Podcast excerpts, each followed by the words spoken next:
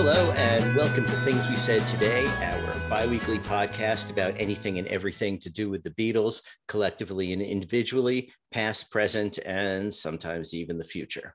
I'm Alan Kozinn, the author of The Beatles from the Cavern to the Rooftop, and Got That Something How the Beatles I Want to Hold Your Hand Changed Everything, and co author with Adrian Sinclair of The McCartney Legacy, Volume 1, due out on November 8th. I'm joined by my esteemed co hosts, Ken Michaels, who you know as the host of the syndicated Beatles radio show Every Little Thing, and a co host of the solo Beatles podcast, Talk More Talk. And he has his own YouTube channel, Ken Michaels Radio, um, just packed with Beatles related interviews and things. So, Ken, how are you doing? I'm doing great. And I'm very excited about this show because we're actually taking an idea from one of our listeners or viewers. So we've been telling people we'll take your ideas, and this will be proof of that. How well it'll go is another story. right. Yes.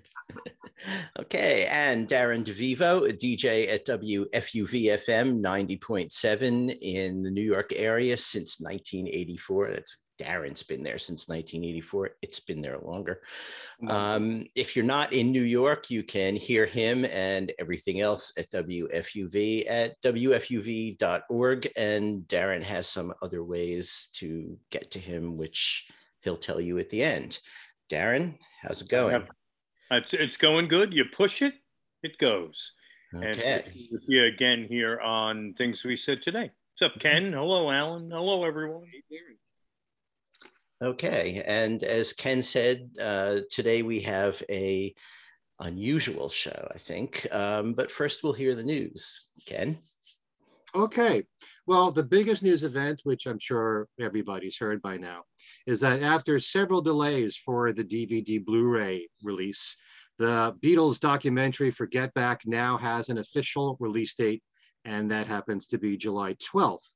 According to Variety, Get Back had originally been scheduled to come out February 8th after an initial announcement January 5th. But Beatle fans who had placed their orders noticed them getting canceled as the winter release date approached. It was said the reason for the cancellation was an imperfection in the 7.1 audio mix, causing the disc to need to be remanufactured. A few copies, however, did slip out at retail despite the pre release recall and became high end bid items on the resale market. Unfortunately, though, despite high hopes from Beatle fans, the DVD Blu ray will not have any extra footage than what we were showing on Disney Plus. It will, however, include a fold out package that will include four commemorative cards with photos of the individual Beatles and both editions include several audio options with the Blu-ray offering Dolby Atmos, 7.1 PCM, 2.0 PCM, and 2.0 descriptive audio. And the DVD has 5.1 and 2.0 Dolby Digital, along with 2.0 descriptive audio. So fingers crossed here. You know, we've been disappointed before. I'm sure that some of us will still be cynical, on hearing this release date, but the new date that we're given now is July 12th. Any comments, guys? No, but I want to hear you interpret all of the technical stuff that you just mentioned. It ain't gonna happen. You know, I guess I the descriptive audio is is they're going to describe what is happening, and you know what I want to know is how technical it's going to be. It's like is John is playing a C sharp minor chord with an added seventh. Uh, he's using the third position. Uh, what is he doing? It's gonna be like watching golf on television. Yeah. Ringo Starr has just farted, everyone, and he has notified George, uh, everybody in the studio. He did. It's he did. Ken looks like he did in the. I know, I know. They highlighted that in Ringo's interviews on television. Like that was such an important moment of the documentary. But anyway, definitely a beetle first. You know? a Beatle gas. Okay, there you go. Well, speaking of Ringo, it looks like he has received an honorary doctorate from the Berklee College of Music for their class of 22. Ringo went online to say, Trust me, I'm a doctor of music, of course. Congratulations to the class of 2022, Berklee College of Music, who graduated today. I send you all peace and love, and my thanks for this honorary doctorate degree. You might recall that Paul McCartney himself also got an honorary doctorate of music. That was at Yale University. Can't believe how far back we're going. That was in 2008. I feel like that happened yesterday. And So a reminder, All the surviving Beatles are now doctors that's true, and knights. To address them that way. Well, you got a choice then. Doctor or Sir. Uh, Ringo's new tour with the All Stars starts Friday, May 27th. That's less than two weeks away now. The first of two dates at the Casino Rama in Ontario. Well, without an official word, Paul McCartney gave us a teaser in the program booklet that accompanies his new Got Back tour. In it, he says to check out his website, paulmccartney.com, for information on new archival releases from his catalog. So the rumor mill continues with fans speculating that it will be London Town and Back to the Egg, the two last Wings albums. And Paul has been selling coasters on his tour and on his website as well, a set of four for $40, with one for London Town, one for Back to the Egg, uh, one for Venus and Mars, and one that's a world map. So with the coasters as well, this will fuel the fire for a London town back to the egg package, much like the recent wildlife and Red Rose Speedway one. All right, we mentioned Get Back before. The documentary series has just gotten a nomination for a 2022 MTV Movie and TV Award. It received the nod for Best Music Documentary honor. The award will be given out as part of the MTV Movie and TV Awards unscripted ceremony, a reality focused spin-off of the original show. And this will air live from Los Angeles on June the 5th. And another award to uh, report here, actually two. The new video that was made for George Harrison's Isn't It a Pity, Take 27 from the archival box set For All Things Must Pass, just won two Clio Awards. Dhani Harrison sent out congratulations to the team called Assembly. That's David Zonshine and Kelly Mahan for their wins. The video received bronze awards in the categories for, one of them was called music videos, and the other animation. Dhani says, I sobbed me eyes out the first time I saw this. Mega nice one. Some more news about the Beatles kids here. According to ChimeraMusic.com, the two albums from the Claypool Lennon Delirium featuring Sean Lennon will be coming out on repressed colored vinyl in stores this Friday, May the 20th. Those are for the album South of Reality, what they call the Amethyst Edition, and Monolith of Phobos for the Phobos and Deimos uh, Moon editions. And concerning another Lennon, that's Julian. We already know that his new single, Every Little Moment, has been released digitally, as has the B side Freedom. And he has a new album coming out called Jude. And we don't have the uh, official release date for that as of yet, but he has done two interviews that I know of to promote his new music. One is with Elton John, the other with Jordan Runtagh, and they're both on Apple Podcasts. You should check out. Abbey Road on the River, the annual festival that features primarily Beatles tribute bands from around the world with some special guest speakers, will be running May 26th through the 30th in Jeffersonville, Indiana. Guest performers include Tommy James, The Circle, The Fab Four, and they will also have something called the Love Concert 2.0. To find out more, you can visit their website, which is arotr.com. Some key members of the Beatles family going out on the road include Billy J. Kramer. So far, one date, which will be at the Cutting Room in New York City on June 6th. Peter Asher, once again teaming up with Jeremy Clyde of Chad and Jeremy, performing at the Kate in Old Saybrook, Connecticut. And that's on June the 20th. And finally, today we send out happy birthday wishes to Olivia Harrison, who turns 74. All right. Happy birthday, Olivia. Yeah. Happy birthday. I, I have a news item. You do? I have an item of news. Yeah, thought- you were just talking about um, um, those out on the road and and and those from the Beatle family. Mm-hmm. Um, Ringo's current tour, current All Star band. Of course, this tour was supposed to happen a couple of years ago, and at the time with the tour uh, was first announced, Gregg Rolie was returning on keyboards and vocals, right? But uh, the postponements through the pandemic. Fast forward, here we are, 2022. Gregg Rolie's not part of the All Star Band, uh, which we all know. And this could very well be the reason why. He's uh, part of a new group called New Soul. That's S O L, New Soul. And according to their website, which is newsoulband.com, uh, this is a group that was started by Yayo Sanchez and Sean Rolie, his son, I think. Don't hold me to that because it makes no mention of, you know, the relation. Maybe it's a nephew or whatever the case might be. But um, these two guys met in Austin, Texas, and a band came together and they invited Gregg Rolie to uh, come on board. So uh, they are either finished or about to finish recording their debut album. Uh, they recorded in El Paso, Texas. I believe that's where this is. I don't think I missed anything. And there is a new single out there uh, that has been released digitally, which I believe was called Flower Song. So um, I think that's uh, I think that's what I'd mentioned. Uh, so that's the whereabouts of Gregg Rolie. Maybe he'll be back for the All Star Band in the future, but for now, former All Star Band member, and his new group is New Soul. Okay. Great musician. Absolutely. Mm-hmm. Okay, so on to the show, um, the main part of the show.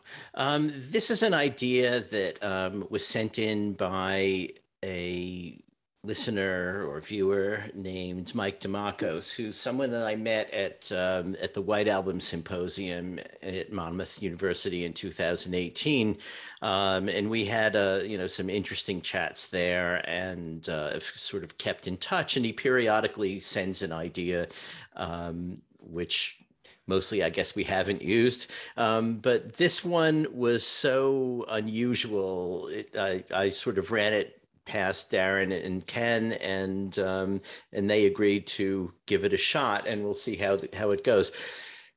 It's it's kind of a game in a way. Um, what he proposes is that for every Beatles album, we choose two tracks one track that could have gone on the previous album and one track that could have gone on the next album. And I guess the criteria for that will be up to us individually.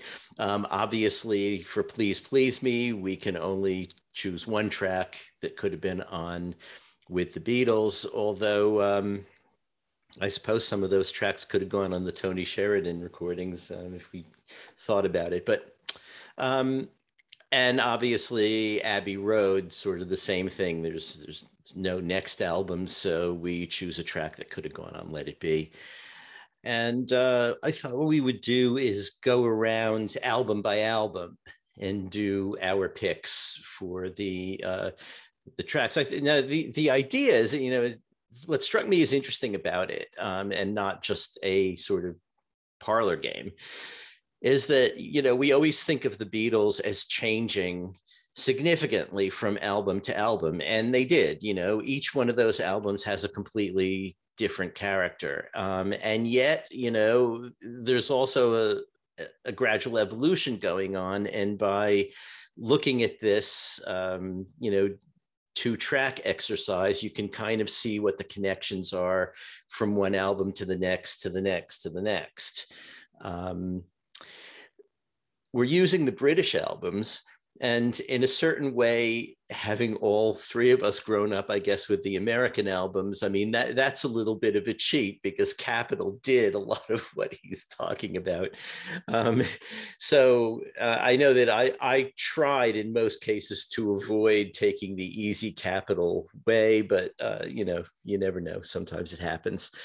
Uh, so why don't we start with Please Please Me? Ken, what do you think on there could go on with the Beatles? Well, before I get to that, I want to say a few things. First of all, this is a great idea, but it's not without its flaws. I mean, part of the part of the problem that I have with this is that I wish that I can go into the entire catalog blind and not know the history of some of these songs and when they were started. Um, for example, Please Please Me, we know that the Beatles in one day recorded 10 of the 14 songs on Please Please Me. One of the songs that they attempted, but they weren't happy with, was Hold Me Tight, which they eventually put on with the Beatles. So in my mind, in my brain, I'm still thinking Please Please Me could have had Hold Me Tight anyway, just because I know that. It's the same thing with um, the Help album.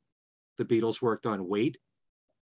They worked on What Goes On, and they both ended up on Rubber Soul. So that can influence your decision here. Mm-hmm. Um, and like Alan was just saying, if you were brought up on the American albums, especially Rubber Soul, mm-hmm. and you've got I've just seen a face burned into your brain as the opening track on Rubber yep. Soul, and we know that it came from Help, well, you're obviously going to say, well, I've just seen a face could have been on Rubber Soul. So, um, you know, these have a way of influencing your choices. And um, in some cases, it's been, it was very tough, you know, what we hear in our heads, what could work and why. But likewise, if you're talking about the American albums and you've got Meet the Beatles, and Meet the Beatles had a lot of With the Beatles on it, but it started with I Want to Hold Your Hand, and I Saw Her Standing There, which was on Please Please Me, and then This Boy. You might think I Saw Her Standing There could have worked really well going on with the Beatles because you were brought up that way. So I did pick I Saw Her Standing There um, for that reason. It's a great, lively rocker, much like It Won't Be Long was a great opening rocker on with the Beatles but I also can I also have an honorable mention. I'm not going to do this with every with every album, but Ask Me Why to me has always been a little bit more ahead of its time. I think it was a little bit more complicated a song uh, compositionally um, than some of the other songs here on Please Please Me. For that reason, because I think it was a little bit more sophisticated in what they were doing. And it blows my mind that they wrote that song at such a, a young age, John and Paul.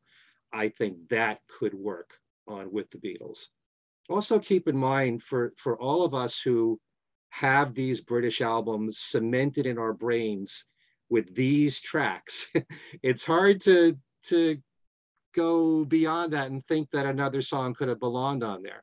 So part of me sees that these two songs could have worked, but then I also think it worked better on Please Please Me anyway. So there you go. What? Darren, do you want to go next? Could you repeat that? That's sort of the whole. The, I, that, that that sort of sums up my whole. I liked the theme, and as I was doing it, as I was trying to find the songs, ultimately I looked and went, "Wait a minute! I just made a road map of New Jersey." um, huh is a, a, lot of what I found myself, even looking my my own thoughts and um, ideas here. But uh, so let's see, and and I can't even tell you. I think my criteria changed from album to album. I just found it an interesting exercise, but one that was a little confusing and difficult to execute through. From please, please me to let it be, but um, we start with Please Please Me, like Ken did, obviously, first album. And the song I chose that could have been on the next album with the Beatles uh, was I Saw Her Standing There. Just, I, I don't know if it's because I heard it, um, you know, like you said, uh, on Meet the Beatles. I think of it as with kind of going hand in hand with uh, I Want to Hold Your Hand uh, it just seemed to just be they just seem to uh, that song seems to be ahead of almost everything else that's on uh, please please me i really don't have any more detail on that it's just to my ears i saw her standing there is they've already advanced I mean, Paul McCartney's bass playing. Mhm. Uh, that's one of the uh, the great bass lines. Uh, and boom, it's right there, first song on the first album. So I saw her standing there would be my pick as a track that would work and could have been debuted on the second album, which is with the Beatles, second UK album. Yeah. Okay, well, um, in the hope that uh, we will have some disagreements later on in this, uh, I also chose I Saw Her Standing There for pretty much the same reason Darren said. I mean, there's something about I Saw Her Standing There that strikes me as more developed than anything else on Please Please Me, although I. I get what Ken is saying about um, uh, "Ask Me Why." I mean, there there there are some complexities in that uh, that that uh, do look a bit forward, but uh, I saw her standing there. You know, it also has kind of a, a more sort of energetic, rocky kind of sound that I think suits the other things on with the Beatles better than anything else on Please Please Me, um, with the possible exception of maybe Twist and Shout. But I was thinking that we should be thinking in terms of originals, um, which ultimately that won't be a problem. But um, that's partly why I went with that. So on to with the Beatles. Um, what are your two, Ken, going backwards and forwards? Now, wait, before Ken goes, Ken, what you're doing here now is A, picking, it doesn't matter what order, two songs that, not two, one song that would um, maybe have fit better on Please Please Me and vice versa, which with the Beatles track would have fit on a hard day's night, correct? Yeah, not necessarily fit better, just that it could fit. Okay. Okay. You know, Yes. Yeah, the whole idea behind this, like Alan was saying, is that not everything was a radical departure from album to album. There were smooth transitions along the way, and maybe we've we've felt that certain songs could have been on the previous or next album. Mhm. Uh, for with the Beatles to please please me, like I said, only because I have the knowledge of this, the mere fact that I know they worked on Hold Me Tight during those sessions makes me think, you know, could have been on Please Please Me. Again, th- this it's because we have the knowledge of this and that affects the way that i think about these songs um, with the beatles uh, what what might have fit on a hard day's night maybe not a second time um, i just feel like compositionally and lyrically and subject matter wise and you know getting into more complicated in relationship type songs um, being somewhat on the negative side uh, it reminds me a little bit of i'll be back in a way. So i kind of felt that it fit there um, Darren. Are you going forward now with with the Beatles into a hard day's night, or my did- turn? yeah not a second time was my choice Okay. So it's me now. It is. Yeah. See, it's hard. No, I'm kidding. All eyes are on Uh, deck.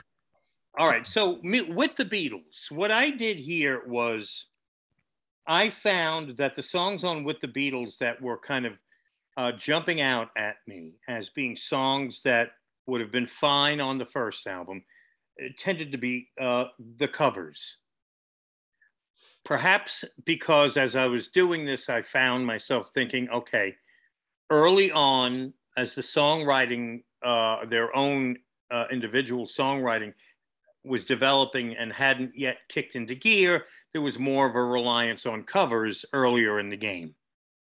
Um, and the ch- choice of what songs were covered, uh, the arrangements, the way they did their arrangements and stuff, um, made me tend to take the covers and push them back. You know what I'm saying? Push them to the album that came before. So with with the Beatles, album number two, I I, I singled out "Devil in Her Heart," uh, and then put um, or any other cover except Till There Was You, which I felt Till There Was You could have been moved ahead to uh, A Hard Day's Night, album 3 Mhm. Uh, but taking that one out of the mix, uh, Devil in Her Heart, or interchange any of the other covers that were on with the Beatles and swing them up to the first album, Please Please Me. Now, as for songs on with the Beatles uh, that um, was sort of would have sort of fit with the vibe of album three, A Hard Day's Night, I picked All My Loving, which I thought was one of the highlights compositionally of the original songs on with the Beatles. Um, and just thought the feel and the tempo of All My Loving matched a lot of the movie songs on A Hard Day's Night. So with the Beatles, All My Loving, a sign of what was to come on A Hard Day's Night, and with the Beatles, uh, Devil in Her Heart, or some of the other covers uh, reminiscent of what they did on Please Please Me. Okay. I like what you said about Till There Was You, because that was a lot more sophisticated Yeah. Mhm. performance of the covers. and I nearly picked it uh, to go with All My Loving, but it was early in the game as I was kicking this all around, and I was doing my best trying to keep it to one song, which you'll see that went out the window with the next album, but you'll see what I mean as we get through. Yeah. Okay, so um, for me, I think uh, one track on with the Beatles that could have fit comfortably on Please Please Me was Don't Bother Me. Um, first of all, we don't have any George songs that early. and he should have an opportunity to be on the first album. But also, there's something about, you know, the sound of the way the chords are strummed and the fact that there is some unusual percussion that they got out of the EMI instrument closet when they were recording that um, brings it closer to me to things like Anna and um, Ask Me Why and some of the other things on Please Please Me. Um, and it just felt to me musically like it might not have seemed completely out to lunch on that album. Um, and then for Hard Day's Night, um, I agree with Darren. I was go. I chose All My Loving as well, um, for pretty much the same reasons that Darren articulated, um, and it also has that kind of bright sound that characterizes everything on a hard day's night, basically, almost everything on a hard day's night. So those are my two. Okay. Should we, shall we move on to a hard day's night? Yeah. Yeah. Ken? We could change our minds here based on Yeah. everybody's suggestions. Because you make very, very good points. Uh, Hard Day's Night, uh, what would have fit on with the Beatles? I put Tell Me Why. Um, mainly because when I think of with the Beatles, I think of high energy rock and roll. And that's exactly what Tell Me Why is. Mhm. It's just so bright in your face, two minutes, up tempo, a lot going on, a lot going on with the drumming and the harmonies and everything like that. And I tried also, Alan, to make this all original if I could, original compositions. So I chose Tell Me Why for that reason.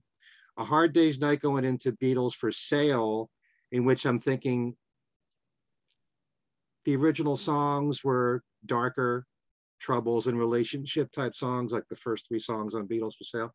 So I thought I'll Be Back was a smooth transition that would have fit pretty well on Beatles for Sale as well. Mhm. Um, yeah, those are my choices there. Isn't I'll Be Back on Beatles 65? Am I wrong about that? I've, you know, I can't remember the American albums anymore. I know. Uh-huh. That, that could also be a reason without my Yeah. knowing it consciously, why why I'd pick that. Yeah. All right. So a hard day's night for me. Um, so what I did with uh, I chose one song on a hard day's night to bump back to uh, with the Beatles, and that was "You Can't Do That." um, uh, it just again, it, you know, it's funny. You guys are talking about the U.S. albums, and for some reason, for my young ears, I had the Beatles' second album, one of the earliest not the first, but one of the earliest albums I had, and I had it on cassette. Uh, we're talking like maybe when I was, I know, seven years old or something, very early on. And at that impressionable age, the way the songs on, um, uh, the way the songs on the Beatles' second album sounded, being played on a cassette on a on a mono tape recorder when I was younger, just kind of those songs ended up becoming, you know, uh, unified. And You Can't Do That was one of the tunes that was on uh, the Beatles' second album. And when I hear You Can't Do That, I just automatically thought, you know, it's an older song. So I took it off A Hard Day's Night and I put it back on with the Beatles. As for stuff on A Hard Day's Night that would have worked on the next album, Beatles for Sale, Ken and I are in pretty much uh, um, complete agreement. I, I, looked at songs that tended not to be as shiny and bright, but maybe a little more introspective and down that are on a hard day's night that would have been would have fit the vibe of Beatles for sale. But I didn't pick one, I picked a few because I just felt like there was a lot of songs here that were reflective, were introspective, were low key, kind of somber. So on a hard day's night, there was I'll Be Back, things we said today, and I love her, if I fell. And I put and others because I couldn't tear them apart and say, no, if I fell didn't belong on Beatles for sale. They ended up all kind of having that same, in my mind, kind of like low key, maybe more serious feel to them that I thought any really one of these songs or all of them could have been bumped ahead from A Hard Day's Night to album four, Beatles for Sale. So um, I just wrote them all down. I'll be back, things we said today, uh, and I love her. If I fell, others uh, from uh, A Hard Day's Night going to Beatles for Sale, and in the other direction was You Can't Do That from A Hard Day's Night back to With the Beatles. Okay, so I agree with you on you can't do that. Um, I think I moved it back to with the Beatles partly because um, it it just sort of you know again had the kind of vibe that a lot of the stuff on with the Beatles has, and um, you know it was the B side of Can't Buy Me Love, so definitely in the Hard Days Night era, but.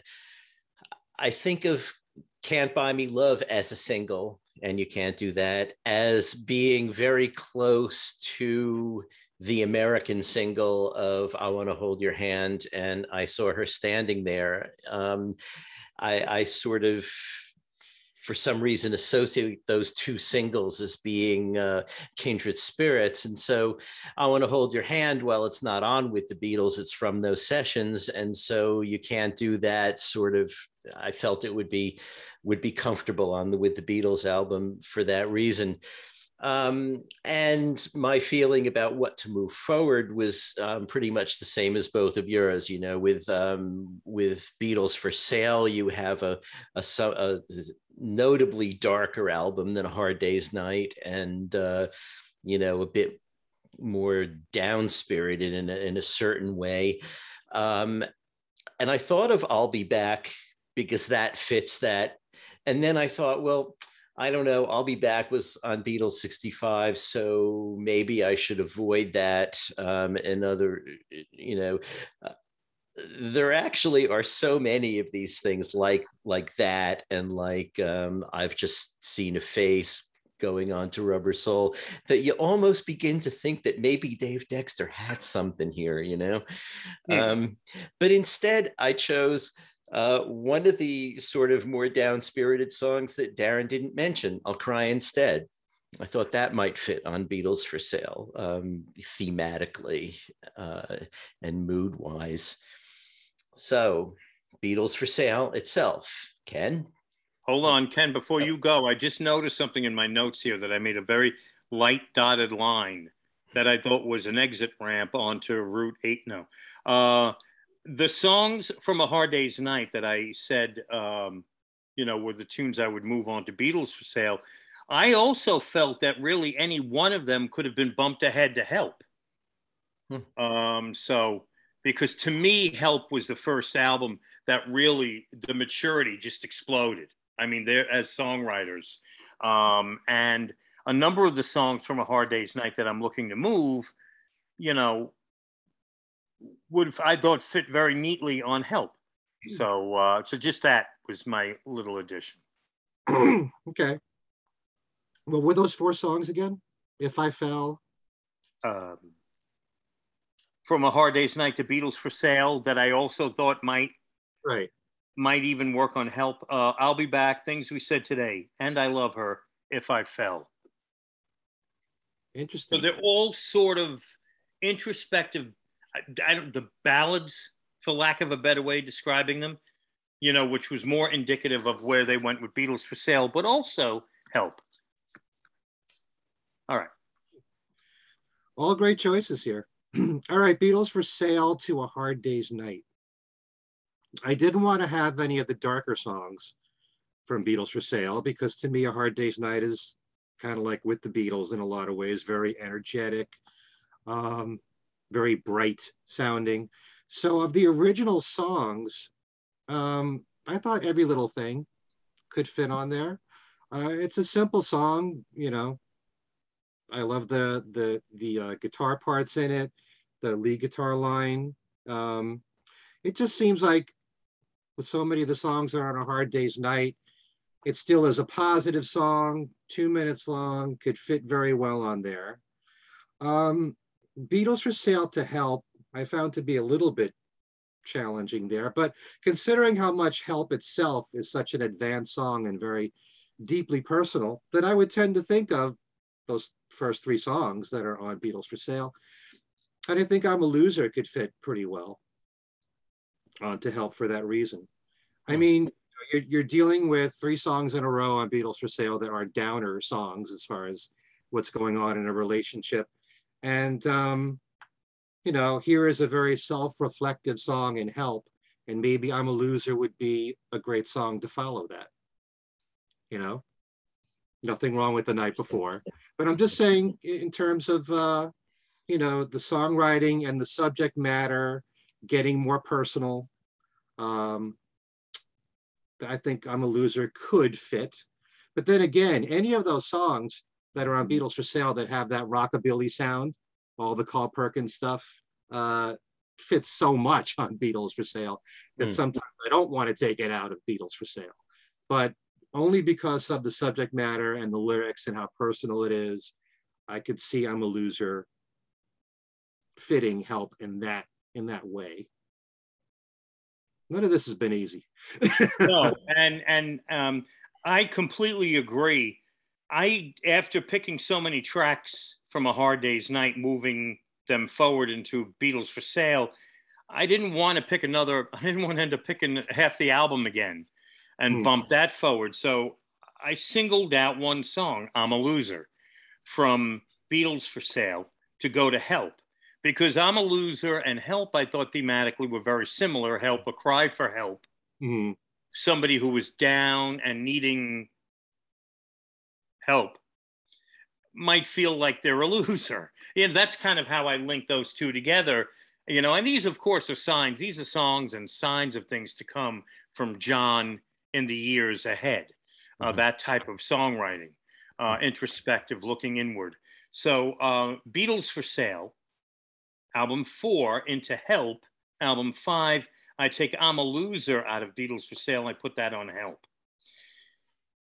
And let's see. So we're on Beatles for Sale. In the reverse, oh no, I should actually yeah, go ahead or throw it over to uh, Alan. See, I'm confused. Even well, you didn't. Did, did you tell us what from Beatles for Sale you would put on Hard Day's Night? No, that, that's what I'm going to do now. All right.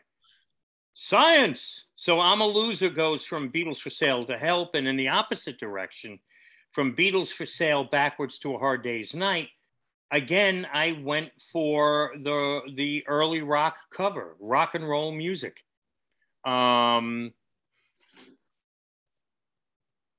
moving that back uh, to a hard day's night, but not to be predictable with going with all, you know, moving all the covers back. Um, a song that I thought was a little bit of a maybe a, a throwback was Everybody's Trying to Be My Baby Now. So I picked that one as well as uh, a second song from Beatles for Sale that also would have fit nicely on a hard day's night. Keep in mind, hard day's night is all originals, so you'd be, eh, you'd be killing. You want me to take three naps now after I'm done figuring this out? But so, if you throw if you throw on the Long Tall Sally EP as part of the Hard Day's Night thing, I mean, you know, maybe that will. and, and, a partridge in a pear tree. So yeah. you know. Hmm. So rock and roll music and everybody's trying to be my baby come from Beatles for Sale.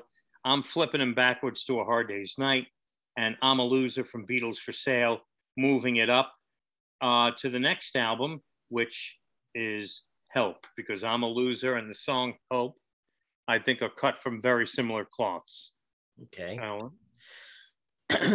Beatles for Sale was a tough one. Um, I picked the same one as Ken to go back to Hard Day's Night, every little thing. Um, you know, the bright guitar sounds, the harmonies, um, just a lot of aspects of that song seem to be, you know, potentially at home with the Hard Day's Night material. Um, moving forward, however, um, I chose eight days a week, and I'm not really sure that's the best one. In fact, I, I also could move eight days a week back to hard days night. um, why did I move eight days a week to help? Um, well, although help does begin with you know that cry for help um, that, that, John has talked about in interviews, and and and it has you know you've got to hide your love away, and and there are some things that are more introspective and not cheery.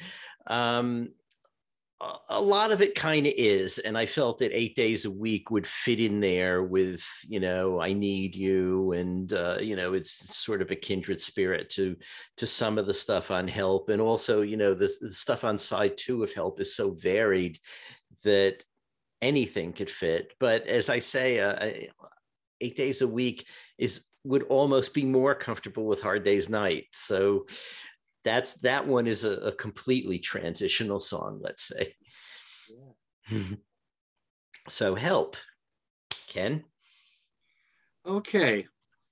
From help to beatles for sale this is the only time when i put a cover version in my list and i thought act naturally would fit on there mainly because there's so much country and western stuff on on beatles for sale and that is a country song the buck owens song which the beatles did very well um, and like I said at the very beginning of our show, because we were brought up on the American Rubber Soul, uh, going from Help to Rubber Soul, I can easily hear I've Just Seen a Face on the British Rubber Soul or It's Only Love, which I'm so used to hearing from the American album. I, I think both of them would fit very well. Um, yeah, again, it, just goes to show how much these American albums, whether you realize it or not, even if you haven't listened to them for a long time, how much that could still influence the way that you think. Mm-hmm. Um, you know, so many times when I've done shows, podcast shows, or even on my own channel, there are people that have told me how much they love the American Rubber Soul so much. And still in my head, even after all these years of hearing the British albums, you know, when I hear it's only love at the end of it, I'm thinking girl. You know, it's like for so many years being brought up. You know, I've just seen a face into Norwegian wood. Um, yeah, uh, it does have an effect when that's the way you've been brought up on it, as much as I love the way it came out on the British albums. But I, I can easily hear either of those two songs. And everybody will say, I've just seen a face because there's a lot of uh, power that the first cut on an album has the first thing that you hear so you immediately can think automatically rubber soul when you hear i've just seen a face mm-hmm. but I picked that, and I can also go with "It's Only Love." I've just seen the face is really kind of lost on help too. I mean, just sort of stuck in the middle of side two. You oh. know, it's uh, that that thing sounds made to be an album album opener to me. Mm-hmm. So good points. And it's funny. This has nothing to do with where we're in the in the disc- discography now, but the Hey Jude compilation album, um, because I've always heard "Can't Buy Me Love." I should have known better and then a jump to the more modern sounding, more recent songs, Paperback Writer, Rain. Um, when I hear Can't Buy Me Love and I should have known better to this day, I think first, Hey Jude, I think 1970. Wait a minute, no. Those those were songs from 64. But, you know, that you know, to my five-year-old ears, when I got my copy of Hey Jude, that was a seamless album. I didn't know any better. So today, Can't Buy Me Love comes on, and I think side A, side one, song one, Hey Jude, 1970. Hmm. All right. So we're at what? What album we up to? Help? Yep. Yeah, mm-hmm. Help. Okay. Again, I it made sense when I was writing them, and now it's like. So from Help, um, we took I'm a Loser right from Beatles for Sale. All right. So for help, the songs that I picked to go backwards to a to Beatles for sale um, were oh here I go here I go with the uh, with a cover and original. I started to say that before um, with Beatles for sale and what I would put back on a hard day's night, rock and roll music, and I was about to say everybody's trying to be my baby was an original. Um, got confused because here is that point from Help, I want to take Dizzy Miss Lizzy and an original song, You Like Me Too Much, and put them back onto Beatles for Sale. So they're coming off of Help and going back. You Like Me Too Much seemed that they'd moved on from that type song by the time they were recording Help. Okay. And Dizzy Miss Lizzy was, again, a throwback to those earlier covers that they had been doing. Um, so I took those two and moved them back to Beatles for sale. And in the case of Dizzy Miss Lizzy, that could even have gone back further in my in my mind. Um, as for help songs moving forward, I didn't I didn't really twist the US rubber soul and US this and that in this case together too much, or I may never finish this.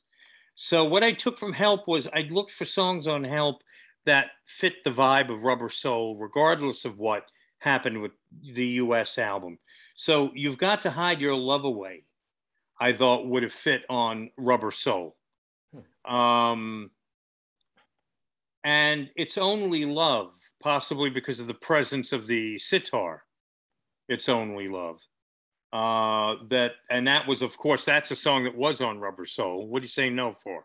There's no sitar on It's Only Love. Uh, that twangy. Uh, meow, meow, meow, meow, meow. Okay, that's that's kind of what I meant, and I and It's Only Love, and that was on the U.S. Rubber Soul album, if I'm not mistaken. Okay, so there was an instance where I made the connection of of uh, of a song uh, that belonged on Rubber Soul, so I chose It's Only Love.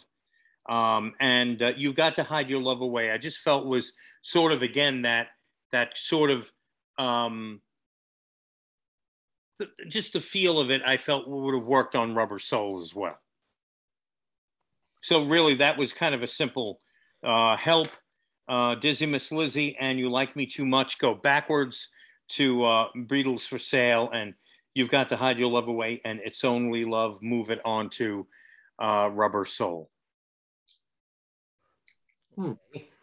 Interesting how you put you you like me too much in there because I didn't I didn't think that was like going back or backwards. It just struck me as a song that they'd already moved away from that type of uh, pop song. Um, and the lyrics to the you know, you like me too much. Well, I like you. It just hmm. seemed like they'd moved, they'd advanced on a little bit more as lyricists. So, you know, all, you know, the three of them.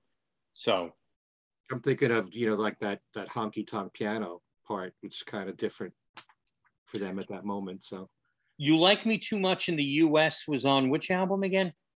Beatles six. Well, there you go. That's why I, I, I maybe that's also subliminally what I'm thinking. Hmm. You know what I mean? Backwards to uh, previous. Yeah. All right. Before I make more mistakes, Alan. Okay. so I originally was going to move It's Only Love backwards to Beatles for Sale just because that, you know, it's so hard loving you kind of thing. It kind of puts it back in that, you know, album of complaints and, and, uh, sort of down spirited love songs. Um, but then I, excuse me, but then I was thinking, um, maybe you've got to hide your love away for for that same reason. Um and i i can't you know to to narrow it down to one of those i, am really not sure. Um you got to hide your love away fits the mood of beatles for sale but it kind of doesn't fit the instrumentation of beatles for sale as well as it's only love does. Um you know it's very acoustic it's got the the wooden flute, uh, and there's nothing like that really on Beatles for Sale. Um, so, in terms of the mood of the song, it fits, but otherwise, I think It's Only Love fits a bit better on Beatles for Sale, even though we're used to it being on Rubber Soul moving forward. Um, for Rubber Soul, um, I really think, you know, um, I've just seen a face is really the perfect move um, forward to Rubber Soul, just because, you know, like we've said a million times in this one episode, we all grew up with that. It, it, it's a great opener. Um, it sort of reinforces that sense of Rubber Soul as an acoustic album, although the British one is less an acoustic album than the American one. Um, so because it was sort of too easy to just move it to where it is on the American album, I thought maybe I should move yesterday instead. Um, because yesterday is, you know, we, we always think about Rubber Soul being uh, the the start of their sort of you know really mature writing period. Although I, I, I take Darren's point that there is a lot on help that that really fits that bill too. Um, but yesterday, it seemed like it it uh, you know it, it again reinforces that acousticness that um, dominates a lot of Rubber Soul. Um, it's sophisticated, uh, although I, I, can't think of anything else with any orchestration on Rubber Soul. Is there? Don't think so. Offhand. No. So, in a way, it would stick out, but it sticks out that way on Help too. you know, for the same reason. I mean, yesterday, it, I don't think it belongs on either of those albums, to tell you the truth. But so it would have to be for me either I've just seen a face or yesterday, and um, I've just seen a face. I'm only ruling out because of Dave Dexter. um, anyway, so now we go on to Rubber Soul. Back to Ken. Okay, um, Rubber Soul to help. I put what goes on. you know, there's um, it's something about I don't know what it is about help, but you know, I I love the album. Don't get me wrong. All of side one, you, they're all songs from the movie, and side two could be a little bit disjointed. Mm-hmm. And I kind of feel like what goes on could fit on there. Also, being very much aware that it was really an early John Lennon song, one of his earliest compositions, although Ringo added a line, something like five words to it. Knowing that it's a very early composition made me want to bring it back a peg here to an earlier album. So that's why I chose that one. Rubber Soul to Revolver, for some reason, I didn't have to think too hard about this. I think Drive My Car could have fit really well on, on Revolver. Um, it's got that R&B feel to it. In many ways, something like "Got to Get You Into My Life" is very R&B to me. Uh, Taxman could be somewhat R&B-ish, I think. I think just like uh, Drive My Car was a good opening track on the British album, it, you know, for for um, Rubber Soul, it could have made a great opening track on Revolver. Although so is Taxman. But Mhm. just because of the similarities there, I think, um, you know, Drive My Car is not, you know, I don't think of a folk album like the American version was a bit more folky. Um, to start the album, a lot of people who once they heard the British Rubber Soul had a problem with Drive My Car starting starting the album because they're so used to the folk sounds of, of I've Just Seen a Face. But Drive My Car fits a bit better, I think, on on Revolver for that reason. Okay. Darren? All right, so Rubber Soul. Hmm. That's the album we're up to now, aren't we? Well, the tune that I want to take off Rubber Soul that I thought would fit better on Help, um, worked better on Help, is because, well, I mean, you guys already talked about it. Ken, you already talked about what goes on. And and perhaps in this instance, uh, what goes on was the song I picked because what goes on wasn't on either album in the US. It was on yesterday and today. So what goes on, you know, to my to my head wasn't a rubber soul song, wasn't a help song. So uh, I mean that jumped out at me there, and so what goes on goes from rubber soul backwards to help. Now, as for moving forward to revolver, now we're getting now it's going to get a little tricky because sonically, Rubber Soul and Revolver are, for the most part, pretty different. Um, maybe if you stripped away a lot of the psychedelia on Revolver, you'll find many more similarities in the songs, possibly.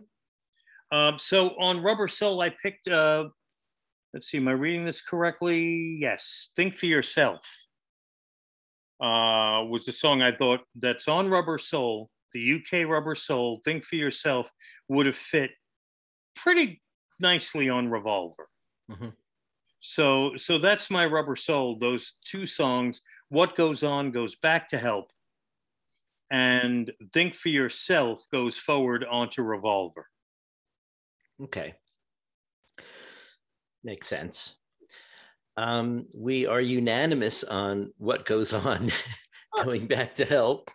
Um, I don't know why. Um, it just seems to be, uh,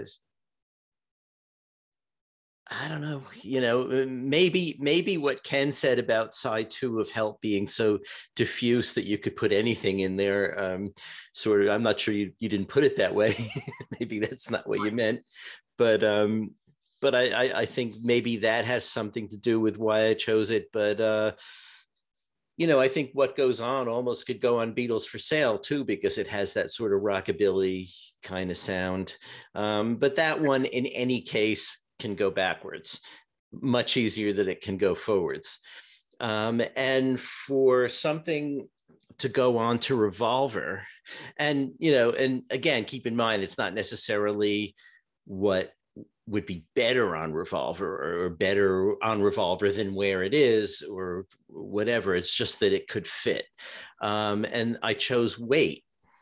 Um, now that i hear darren's i think maybe think for yourself might be a better choice. Um, but i chose wait for a similar reason. It has you know both think for yourself and wait have a you know slightly sort of brash quality that I felt would be more at home on Revolver uh, than most of the other things on Rubber Soul.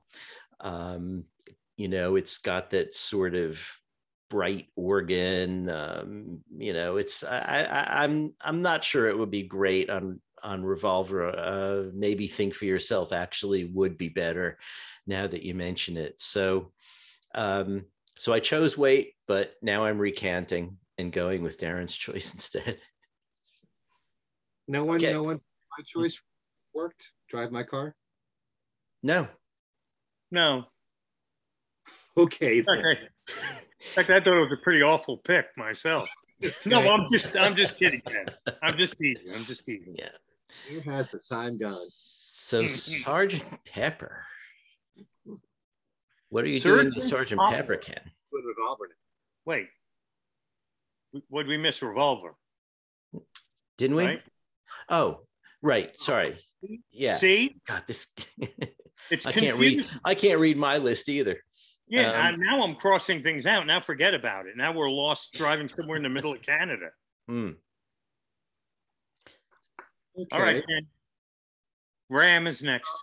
uh, Revolver to Rubber Soul, because there are some mellow tunes on Rubber Soul. Um, I thought Here, There, and Everywhere might work on on Rubber Soul for that reason.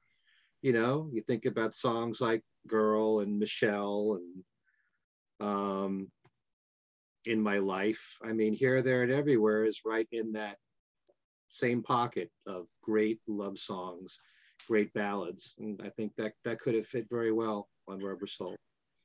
Revolver to Sergeant Pepper. Um, I- isn't it kind of obvious to think of Tomorrow Never Knows? Tomorrow Never Knows was like it was the sneak peek for what was to come as far as as I'm concerned. Yes, there's a lot of psychedelic psychedelic tunes on Revolver with I'm Only Sleeping and She Said She Said and songs like those. But Tomorrow Never Knows kind of foreshadowed a lot of the more experimentation and psychedelia and more complex recordings of, of the Beatles, kind of foreshadowing a day in the life in a way. So uh, to me, it's obvious that Tomorrow Never Knows should jump at you, to me anyway. okay. All right. Well, for me, uh, we're pretty much on the same page. You know, I thought it was going to be easier. Uh, I thought I thought Revolver to Sergeant Pepper would be easy, and it wasn't. Um, so from Revolver, swinging back to Rubber Soul, Ken, you picked here, there, and everywhere, and so did I. But I thought also similar was for no one. Hmm. Um, so those two, I took them both rather than try to dump one of them. So those two on Revolver, I put back on Rubber Soul. And as for Revolver tracks moving forward onto Sergeant Pepper, well, Tomorrow Never Knows. Um, Tomorrow Never Knows was almost too obvious of a pick. I picked it. Um, in fact, Tomorrow Never Knows actually as a you know as a song could have fit even in what they did after Sergeant Pepper's Lonely Hearts Club Band. Um, but Tomorrow Never Knows was the obvious pick, so I said, let me look a little little further, and I I took Love You Too, George's Love You Too. Um, if there was a song, maybe if you wanted to eliminate um, uh, Within You Without You, that would have been. I really love uh, Love You Too. Uh, and I thought that that might actually make, dare I say, Sergeant Pepper slightly stronger of an album, maybe. Hmm. Uh, and I also threw Taxman in there because I felt it was an aggression to Taxman that might have worked alongside of uh, Good Morning, Good Morning. I could hear that. So, uh, and then again, it was a case of not wanting to spend too much time splitting hairs. I just put the three songs down as tracks, uh, moving them onto Sergeant Pepper's Lonely Hearts Club Band. Taxman, Love You Too, Tomorrow Never Knows, and Here, There, and Everywhere, and For No One Going Back to Rubber Soul. It's interesting how you grouped Taxman and Good Morning, Good Morning there because they both have Paul doing the lead guitar. Yeah, and and there was again an aggression to to Taxman, and I was looking for something other than the obvious. Tomorrow never knows. Hmm. You know, and when you're going back to Rubber Soul, that was easy. It was almost like get the more more laid back ballad, and here, there, and everywhere it fits in with so many of the Rubber Soul type that type vibe. So, but it it, it and from this point on, really, my picks it went off the charts. I mean, I've got a few holes as we'll see, because what I thought was going to be easy suddenly became almost impossible for me, at least. So, anyway, Alan, moving forward. Okay. Um, for Revolver, I had three that could go back to Rubber Soul. And since two of them were already taken, which was Here, There, and Everywhere, and For No One, um, I, I, I'll go with my other, which I think fits less well, but it was I'm Only Sleeping. Um, I kind of felt in a, in a certain way that it fit the vibe of you know Nowhere Man and um, you know some of John's introspective stuff. I mean there there is nothing on Rubber Soul with backwards guitar, so um, you know so maybe it's a little bit ahead of the time for that, but. Um, uh, that was my one choice that hadn't already been mentioned. So, um, but if I really had to pick one, it probably would be here, there, and everywhere. Um, I, I, I, think it uh, it it fits Rubber Soul uh, a, a, lot better, and it is the kind of song that the rest of the Rubber Soul songs are.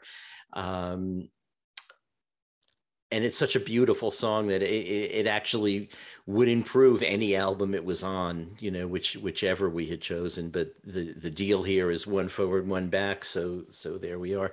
Uh moving towards pepper you know again obviously tomorrow never knows is uh you know really would fit the best in a lot of ways. Um and i had as an alternative she said she said um because to me, she said, she said, and tomorrow never knows are like part one and part two. You know, um, there there's a similarity there for me, uh, and and the whole, uh, you know, I know what it's like to be dead. I, you know, all that sort of semi mystical stuff.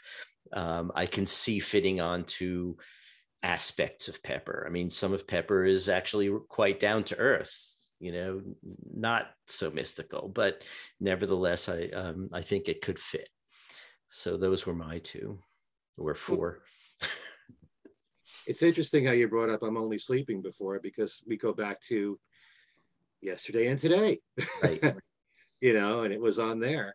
Mm-hmm. Now it's only recently that I started to realize, as a little kid growing up, I never saw this big difference between Rubber Soul and and maybe part of the reason why that is, is because right in the middle of all that, I got yesterday and today.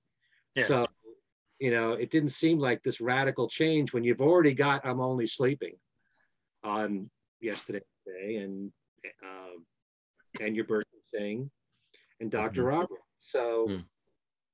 there you go. So now we're doing Sergeant Pepper, right? Right.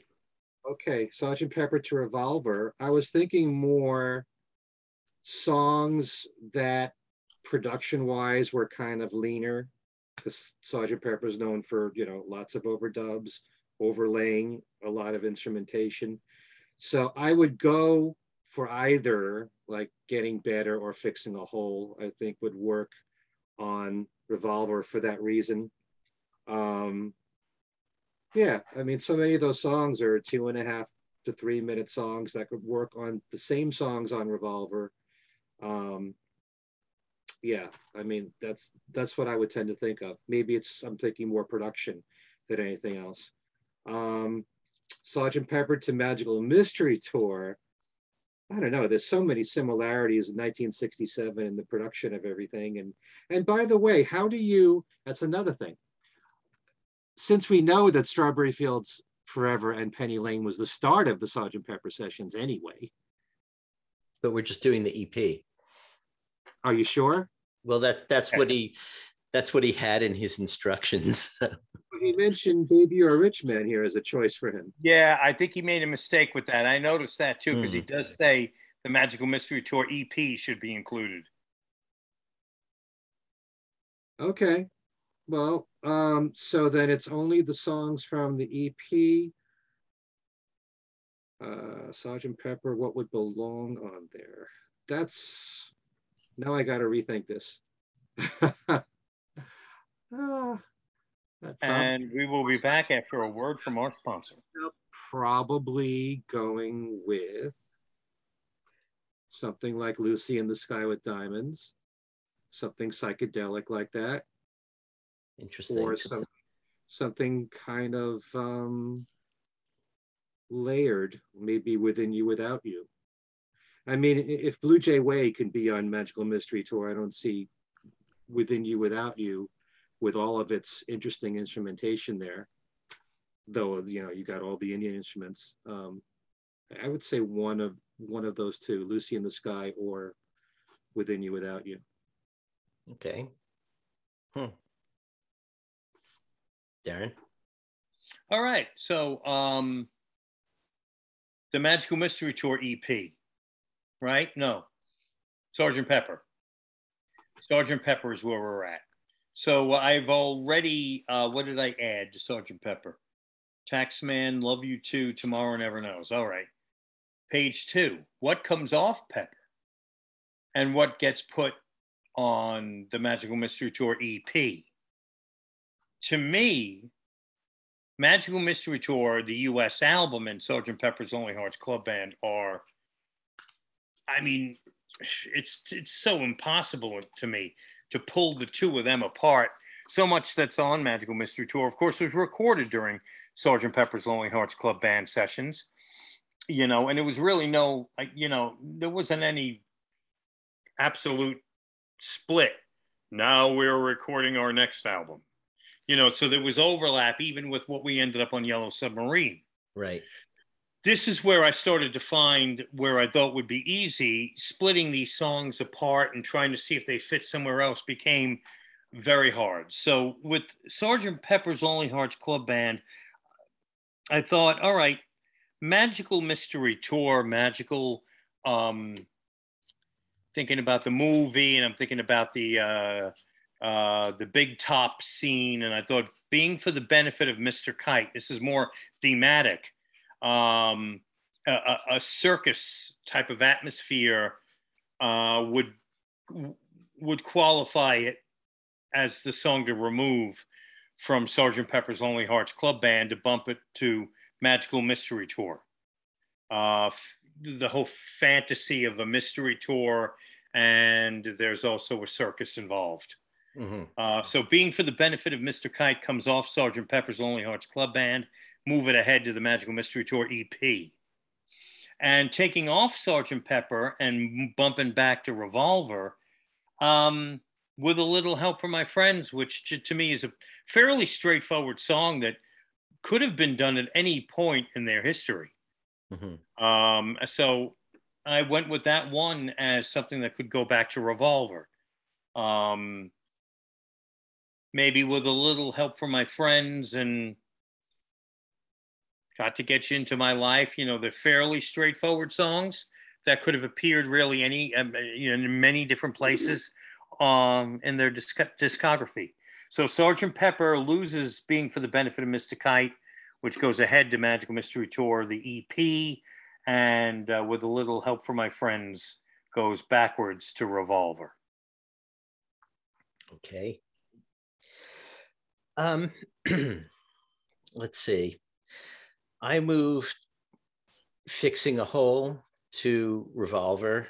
Um, it just seemed to be one of the few things that I thought would fit. You know, um, its textures are uh, of the kind that you could get on revolver. You know, harpsichord. Not that there are really other harpsichords on revolver, but there's so much on revolver that one thing missing is harpsichord. so here we go, um, fixing a hole, uh, and fixing a hole. You know, also thematically, it, it just as a song, it, it, seemed to be the kind of thing that you know, just just focusing on. It's, it's a little bit trippy, you know, focusing on fixing a hole where the rain gets in, sort of as if you're, you know, just sort of high and noticing this and thinking about fixing it. It, it seemed to fit the revolver spirit.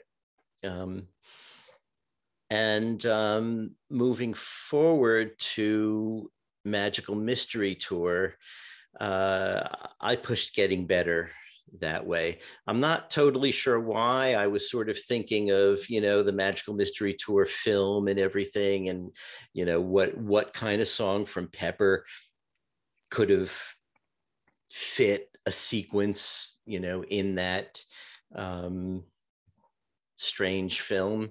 And getting better, I don't know, it just seemed uh, at the moment like it might. Uh, now that I think about it, maybe it might not. I don't know. Um, here's another thing. I went from, in my sequences, I went from Magical Mystery Tour to Yellow Submarine and then to the White Album. And I think you guys might have done the opposite, might have gone to the White Album and then to Yellow Submarine. Oh, so, I did the same thing as you. Oh, okay. And Darren? You know, it was, it was, it really, it really uh, uh, started really mixing me up at this point. I know I mm-hmm. connected uh, Yellow Submarine backwards to the White Album, and I'll explain why when we get there. But um, I mean, really, I was also tempted to just skip Yellow Submarine, being that it was, you know, you got what six Beatles songs. Yellow Submarine, take that out of the mix. We've been there already back in Revolver. And, you know, you had uh, of the of the new songs on Yellow Submarine, they were all kind of out of the Sergeant Pepper camp and three of the four. Yeah. So I don't know. Uh, you, you don't want me to go now. It's Ken's turn, right? Oh yeah, we're going next to yeah, Magical Mystery Tour, and, so, and that would be Ken. So you're done with the EP. Did we? No, we didn't do the EP. You're done with Sergeant Pepper, Alan. Right. And now to Ken with Magical Mystery Tour, EP. Okay. yep. Um, you know something? When you narrow it down to just the EP, I can hear just about any song from the EP on Sergeant Pepper. Mm-hmm. They all kind of fit.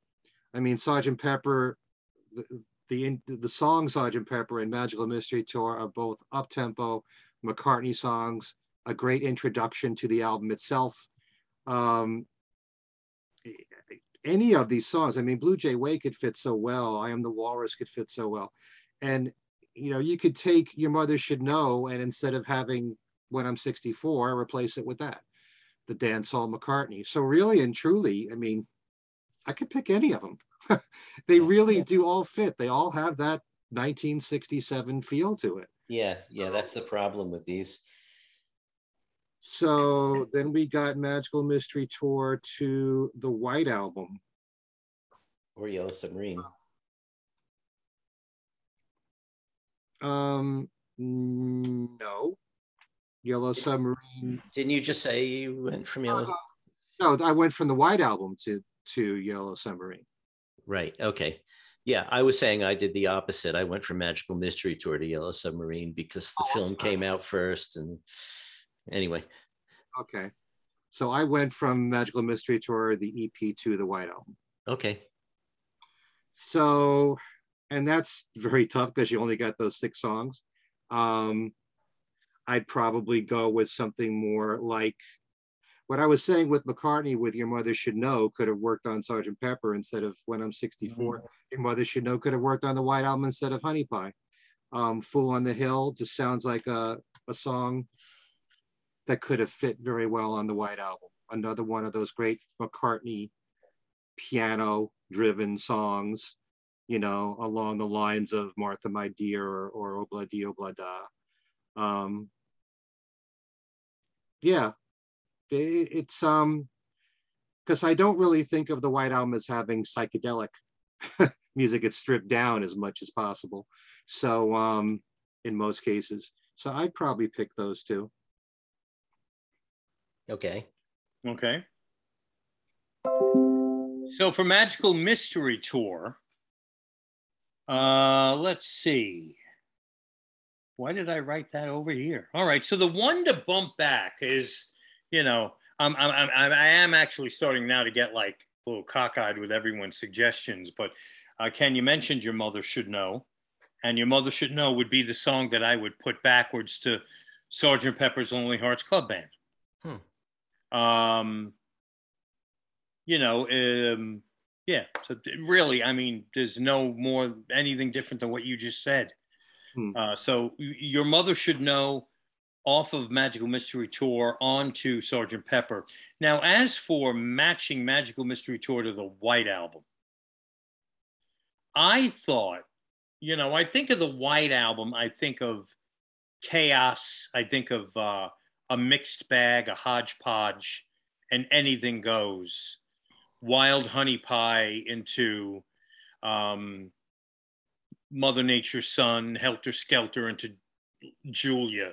You know what I'm saying? Anything, anything and everything is happening with the White Album. So for Magical Mystery Tour, I thought it's off the wall. I am the Walrus. Uh, could be moved forward onto the White Album, but strip away all the production and psychedelia and all that, and just have something like everybody. Um, um, everybody's got something to hide except me and my monkey and I am the walrus and Rocky Raccoon and huh? What are these guys? Raccoons and walruses, and you know what I'm saying? So uh, that's what I'm doing with Magical Mystery Tour, the EP. I am the walrus. You know, can fit on the white album, just stripping away the psychedelia, and your mother should know could go back to Sergeant Pepper. So that's my Magical Mystery Tour tracks. Hmm. Okay. So since I went from Magical Mystery Tour to Yellow Submarine and Yellow Submarine to the White Album, why don't I just do that whole sequence and then we'll sync up again as okay. you guys get to the White Album and Okay. So for Magical Mystery Tour going backwards, I would move Walrus back to Pepper. Um, it's it's part of that whole 1967 thing you know i think of i think of walrus as going really well with for instance strawberry fields and strawberry fields was the start of the pepper sessions um, walrus i think could have fit in there I, I don't know where on sergeant pepper i would put it but it seems to fit the sort of you know spirit in a way um, and then i was going to move your mother should know to Yellow Submarine. Um, if you think about it, you know, you could have a cartoon sequence about your mother should know pretty easily. I mean, they have when I'm 64. Um, it it just seemed like it could go into Yellow Submarine fairly easily. So, excuse me, from Yellow Submarine, I would move Hey Bulldog back to Magical Mystery Tour. I can't remember what my reasoning was, but um, you know, it's a, a pretty simple, straightforward song, and uh, you know, some of the things on Magical Mystery Tour are that way. Some are more complicated. Um, but Hey Bulldog just seems to be more of a backwards looking song than a forward looking song. Um, we know it it was, you know, from John's point of view, for instance, really just a throwaway. Um, so, but I put it back with Mystery Tour because who knows, you know, that, that could have been a that could have been a bizarre sequence on the bus as well. You know, you could have I don't even want to go there. Um, and then it's all too much. I would have moved to the White Album. Um, I shouldn't say I would have moved it to white. I would have left it where it is. Um, but for the sake of this exercise, I'd move that to the white album just because it's, uh, you know, the white album has a bit of everything.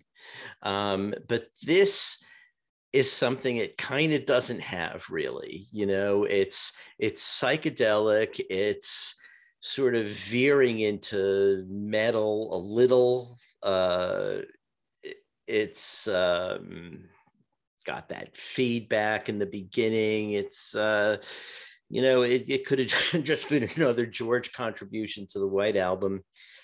I think it it it would have fit in there somewhere. So those are my magical mystery tour and yellow submarine and we catch up with i don't know what what are you going to do again yellow yellow submarine and white album or white album and White Album to Magical Mystery Tour, White Album to Yellow Submarine. Right. Okay. Interesting though, what what you said about um, it's all too much because I that song to me screams 1967. You know, mm. I, I could easily hear that on Magical Mystery Tour, whether you're talking the EP or the or the album or or um, Sergeant Pepper. Mm-hmm. But anyway, um, the White Album to Magical Mystery Tour, I think for some reason, my mind th thinks very much about the production, and uh, you know, just the fact that what was done in 1967 had a lot more production behind it, a lot more layering behind it. The White Album was stripped down so much more. Um, so I kind of want to have something a little bit off the wall from the White Album with a little production to go behind it with some strings. And so this was not an easy choice here. I went with Glass Onion for that reason. It's it's a little bit weird. Um, and how the song ends with the strings and how it slows down the way that it does. It's um, a little bit bizarre in that way. And I think it kind of fits more of what the Beatles were doing in 67. Mm-hmm. Um, White Album to Yellow Submarine is, how do you judge? Are you going by the songs that were in the movie? Because then that opens up the doors to a lot of things, or just the album itself. And the tough thing about Yellow Submarine, as Darren said, there's four new songs from Yellow Submarine, and three of them were, were done before Sergeant Pepper was released. So, um, and Hey Bulldog was done in February of 68. So you would think that would make the most sense because that's closer in time. Um, it, it's almost like an impossible uh, thing to pick from. Um, when you've got four songs like that that are just randomly picked, although altogether now was was written specifically for the film.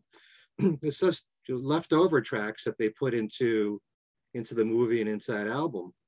And I don't know, this makes absolutely no sense to me now. when I look at my, I put Ob-La-Di, Ob-La-Da in there, and I'm trying to figure out why. Maybe because Altogether Now is such a sing along song, the same way that Ob-La-Di, Ob-La-Da is. I just don't know. You know, um, I can see it. I could see it fitting into um, like the script of Yellow Submarine. Um, it, it seems like a kind of song that could have found a place for, given what the script is. You know, given the how the action unfolds. Oh, bloody, oh, blood, life goes on. Could could somehow. Yeah, so you have to be thinking about the film, but not just the album when you're picking the songs there. Right. Yeah. Oh well. On to you, Darren. No. uh, at this point, there is no rhyme or reason anymore. But what I did do, I agree with you about Glass Onion coming off of the White Album back to Magical Mystery Tour. Simply, because I just the, the concept of a glass onion struck me more as being from a psychedelic mindset. And I mean, and then I started just jotting down random notes. The the more uh, fringy songs that uh, were on the White Album, you know, Wild Honey Pie. Why I don't know. That could have gone back to the Magical Mystery Tour.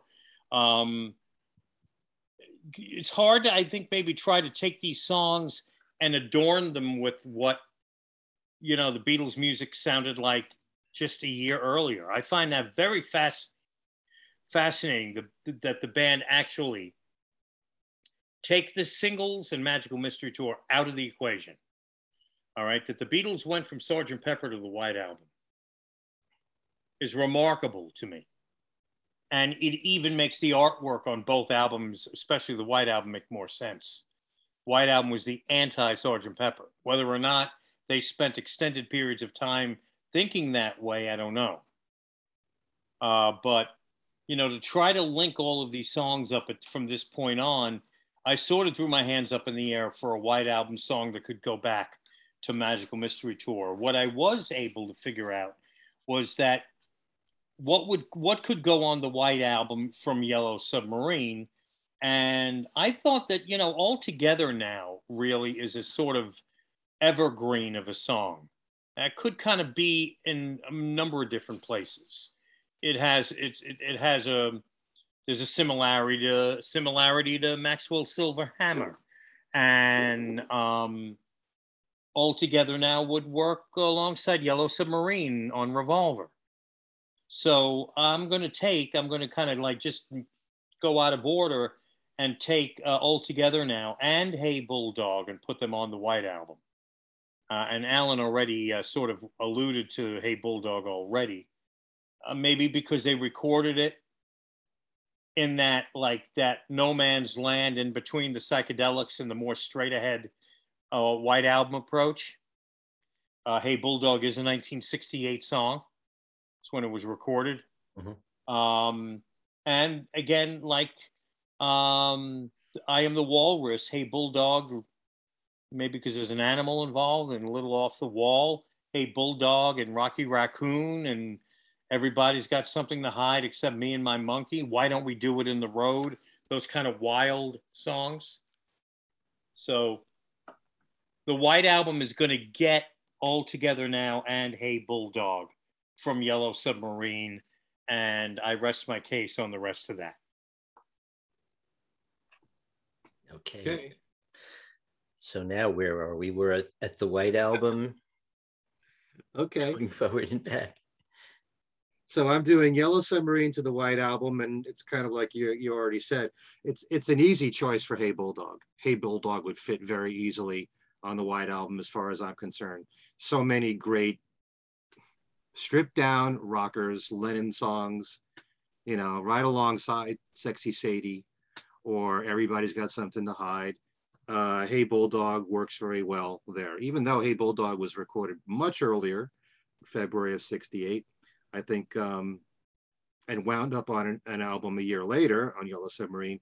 Hey Bulldog, I think, would work very well on the White Album. Hmm. If you're going Yellow Submarine to Let It Be of those four newer songs, um, Hey Bulldog. Basically, really, it's the only one that that could could go that way. Hmm. You know, that's the one thing when you talk about the Get Back Let It Be sessions and what their intent was to have a, to make an album with no overdubbing, the band as it is.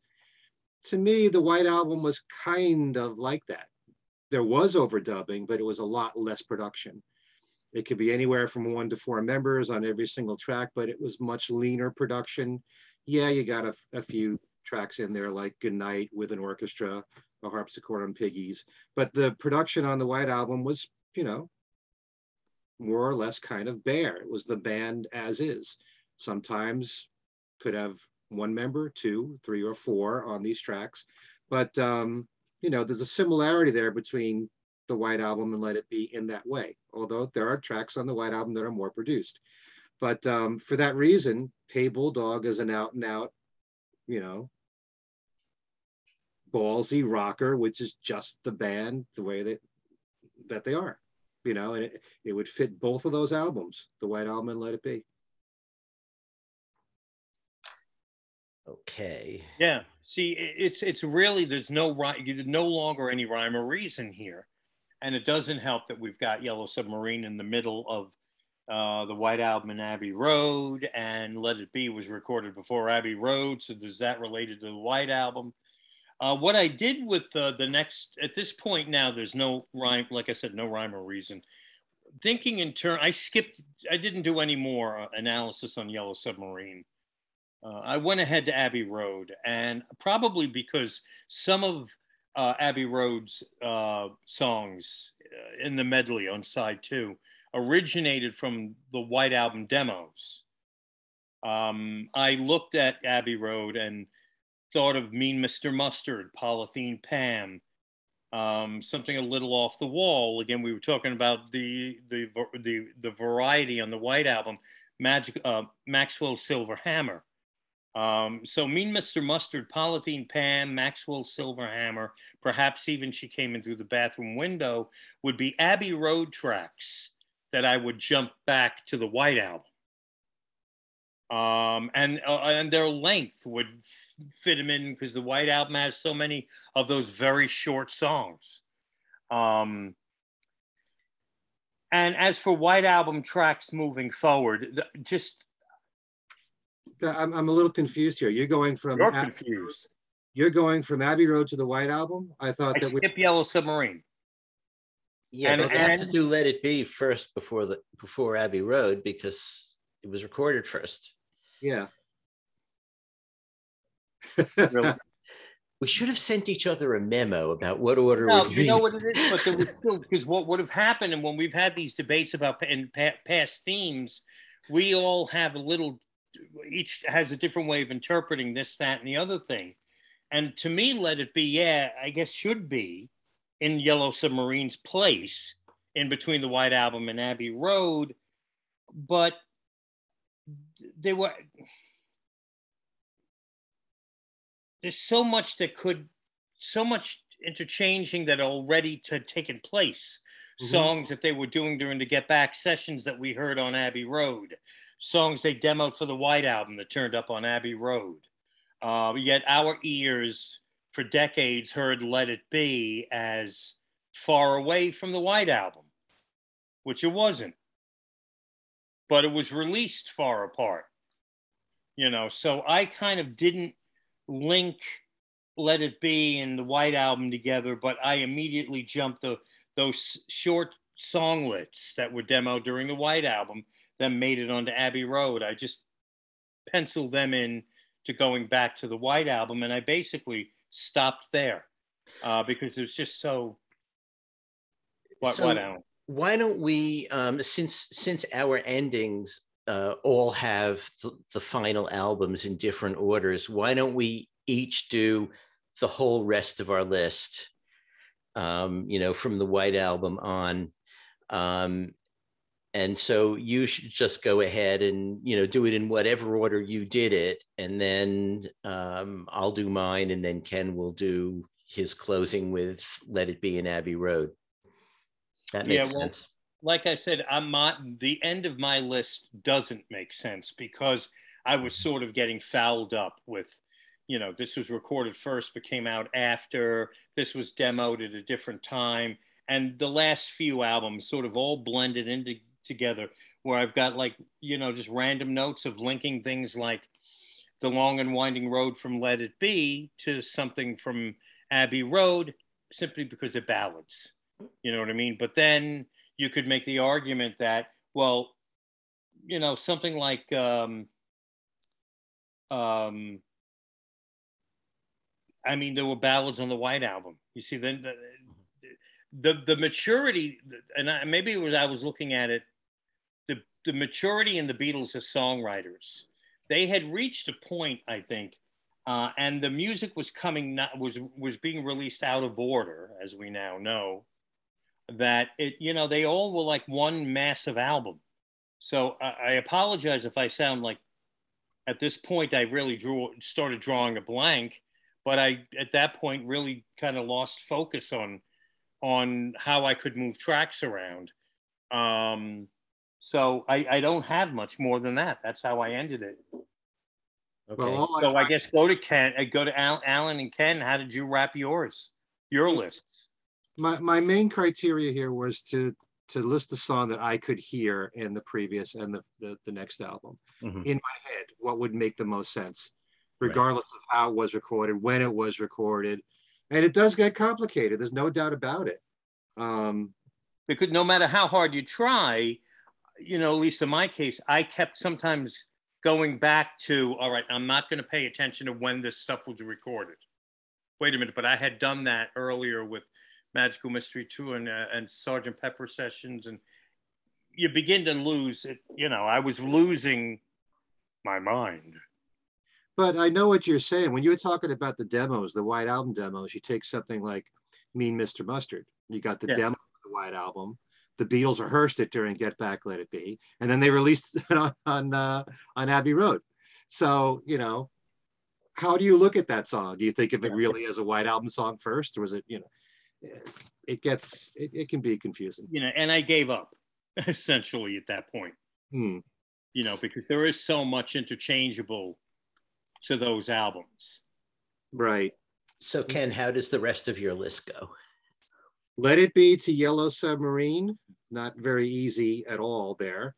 Um, I put Across the Universe in there. Mhm.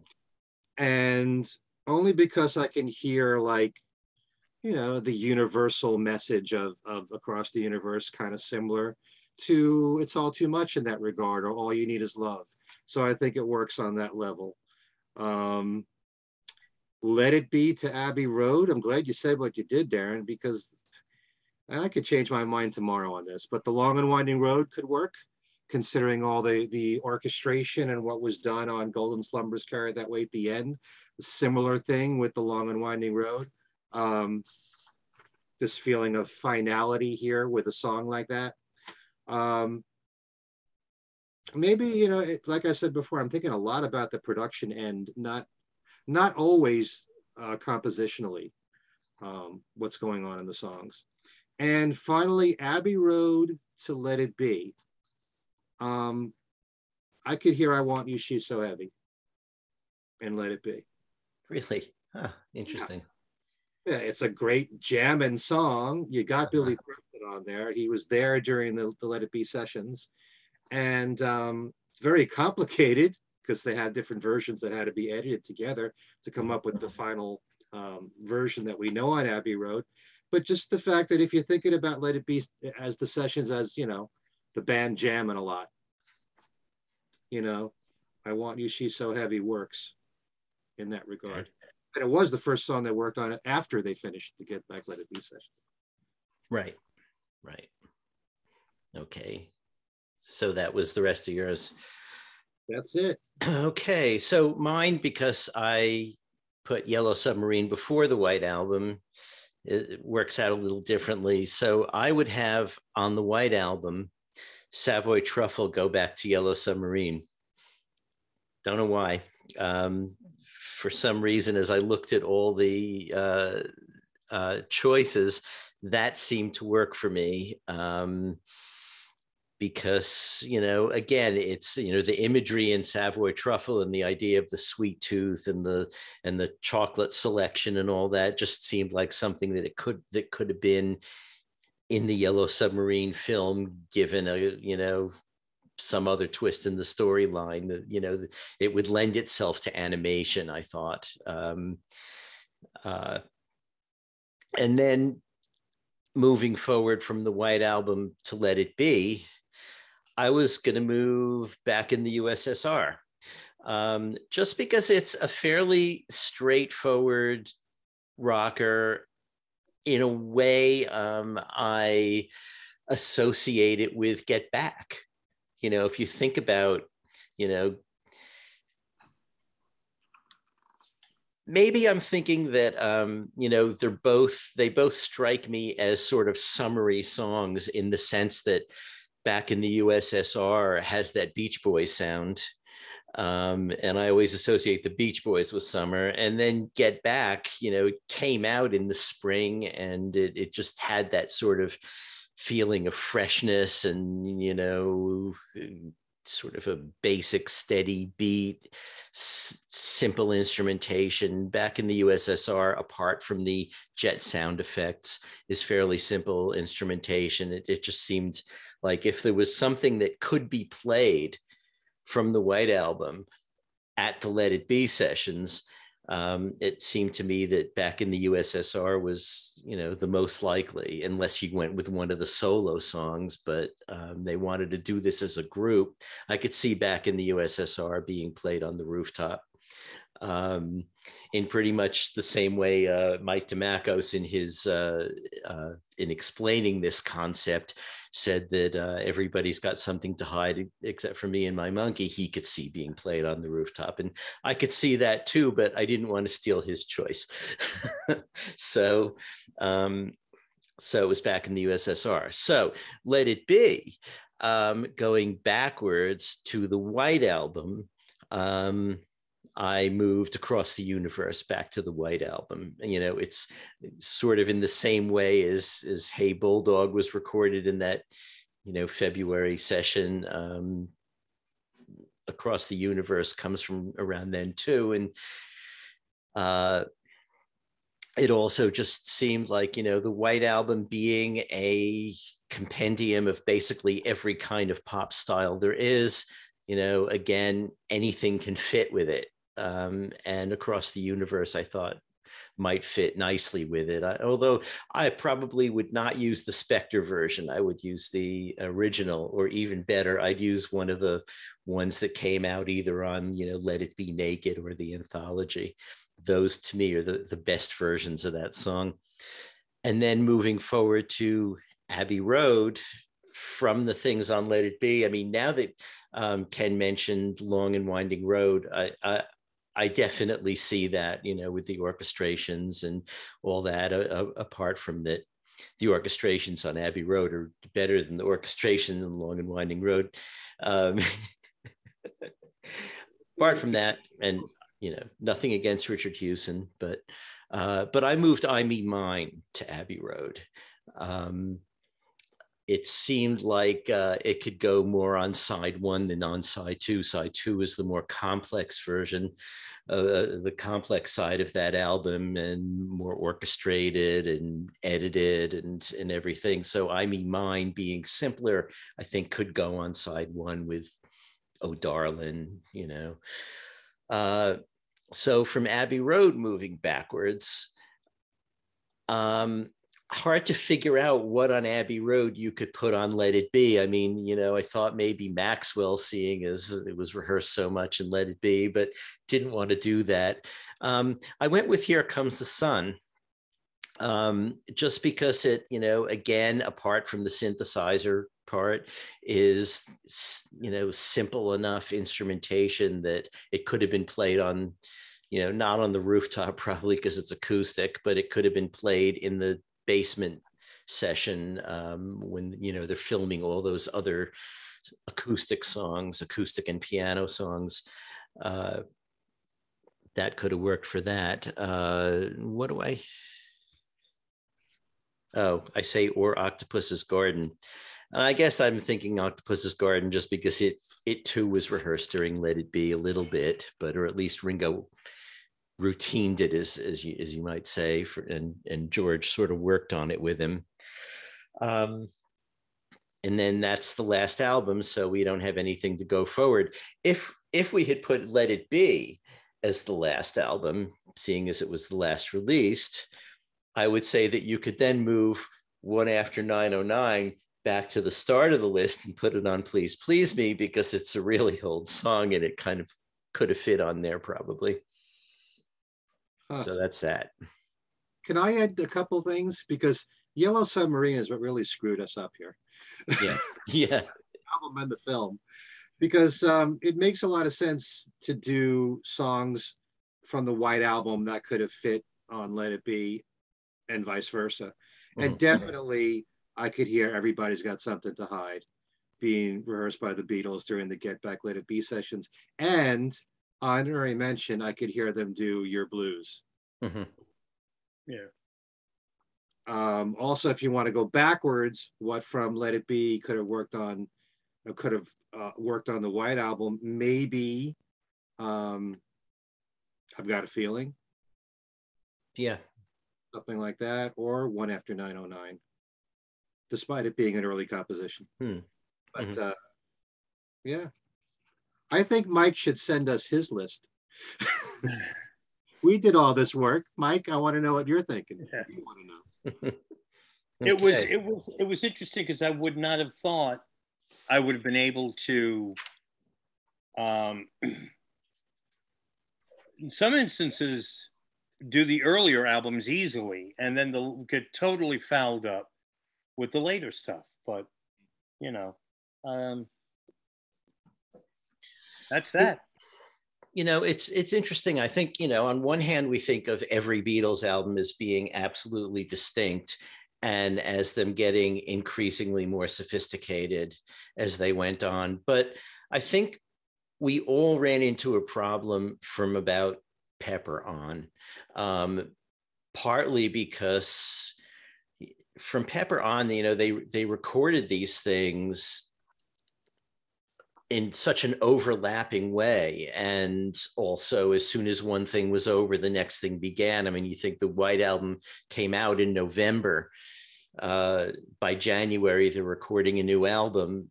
That didn't come out but by you know by february they're starting what will become abbey road and then you know a bit more of it in the spring and then the whole summer, basically July and August, um, was Abbey Road. And those things, I think, in a way, change less. And it and it it, it becomes as, uh, as as i think darren said one sort of big continuous mishmash of stuff you know that, that becomes hard to move forwards and backwards. Um, so the beginning of the list was a bit easier um, because they were they were changing in a way more quickly and yet there were still things that that were sort of left over from the previous period or looked forward to the next period. But as they got further on um, you know also also you look at something like the white album with such variety um, it, you know it's it's it, it's hard to move things around because the variety in, in, includes a sense of past and and even in a way future you know if you if you think of um, revolution 9 um, that's not something you would find on on basically any pop album with the possible exception of something by zappa you know and and i even i don't think he quite has a revolution number nine in quite that way but anyway. It was an interesting um, interesting exercise to try and work through have to say are you saying in a way that the White Album was so all over the place and diverse that anything goes, anything could have fit? Because I, I can't hear say I am the walrus on the White Album. You know, I know hmm. Revolution Number Nine is as wacky as can be, but I'm also that you know the White Album was leaner production. You know, um, in some ways, yeah. So you know the stuff that's on Sergeant Pepper I couldn't really hear on the White Album. And and yet for me with I Am the Walrus, I think um, I think I had moved that to the White Album, not so much because of how it sounded, but because of kind of like the um, frenzy of the song fits in with some of the other things that are on the White Album and I tried to envision the song mixed differently or recorded at a different time without all the psychedelia. So, you know, once it got confusing and everything was twisted together, then add in our own individual interpretations of things. Uh, and, you know, it's complete chaos. Mm. It all depends upon whether you're thinking about the composition um, or the production behind the song. Those are all factors. Mm-hmm. You know, I could hear "I Am the Walrus" on the White Album if it was the demo. Yeah, you know, like that. But once hmm. you've got that whole orchestration from from George Martin and feeding in the the broadcast of King Lear, you know, to me that wouldn't have worked on the White Album. Although, look at Revolution Number Nine. What am yeah, I no, Revolution Nine. You, have got yeah. the equivalent to feeding in the broadcasts, and there's orchestration on on the White Album too, and and the orchestration of Glass Onion to me sounds in some ways similar to the orchestration on Walrus. Plus, on Glass Onion, you have a reference to Walrus. So, well, there you go. we could do this for weeks on end, but we won't. I, I know this much. I can't see Please Please Me working on Yellow Submarine. No, probably not. Although I bet they could have made it work if they wanted to do it. All righty. So, shall we go around and give our contact info and and say yeah, goodnight? Sure. Who's first? Who's first? Ken? Me? Okay. Um, few things. Uh, the last few weeks have been crazy on my YouTube channel, Ken Michaels Radio, because I've done a ton of interviews, and so many of them are very strong and very revealing. Um, I did an interview with a guy named John Harris, and this is uh, courtesy of one of our viewers, Mike Nari, helped me get this interview. John Harris uh, produced and mixed the George Harrison Live in Japan release, and he was there for the entire tour in Japan. And he went back to Friar Park with George, worked on it together with him, got to know George very well. And so he has a lot of stories to tell about George. But um, his his career has been to record live concerts, not studio at all, all live events, and he's done a ton of work for Paul McCartney, um, going back to the up close appearances um, at the Ed Sullivan Theater and the 1993 Fox broadcast of, of the tour, that the very end of the tour there, of Paul and his band, all kinds of stuff. Um, the concert for for Sandy at Madison Square Garden. Um, so many of the Rock and Roll Hall of Fame live events were done by John Harris. So we spent almost two hours talking together, and that's an incredible interview. Learn a lot, especially about George um, in that in that interview. Then, speaking of George, I want to um, let you know about this interview with Bernie Hamburger, who is someone who's been part musician and also someone who um, his career has been to repair guitars and to design them. He actually gave George Harrison the green body guitar that was used on the recording of Real Love, the Beatles recording of it, that you can see in the video. He also designed an electric mandolin for George and a nine string guitar for George and uh, has a lot of stories to tell about George Harrison. In that interview, Paul Salley, who wrote the book Little Wing, the Jimmy McCulloch story. I did an interview with him all about Jimmy's life before and with Paul and after Paul. David Wild, who was uh, a music um, editor for Rolling Stone for many years, wrote uh, a couple of books on the TV show Friends and Seinfeld. And um, he collaborated on Ringo's book, Lifted, the brand new one that just came out with Ringo, as well as the book on 30 years of the All Stars. Um, just did an interview with Billy J. Kramer right before uh, the taping of this, of this, um, this show. And Jordan Runtagh, who's another music journalist who's written for Rolling Stone and People and Entertainment Weekly and does a lot of podcast shows for um, iHeart Media. Uh, I did a show with him. And um, beyond that, Talk More Talk, a solo Beatles video cast, the other podcast show that I do. Um, we just did a show for the 30th anniversary of the release of Ringo's Time Takes Time album. And um, then I've got my website, kenmichaelsradio.com, where there's Beatles trivia every single week. Right now, uh, brand new game on there called Follow Me, named after one of Paul's songs, where you can win books, CDs, DVDs, all Beatles and Beatles related. If you can, please subscribe to Ken Michaels Radio, the YouTube channel, um, and Talk More Talk as well, and visit my website. And you could also email me if you like at everylittlething at att.net.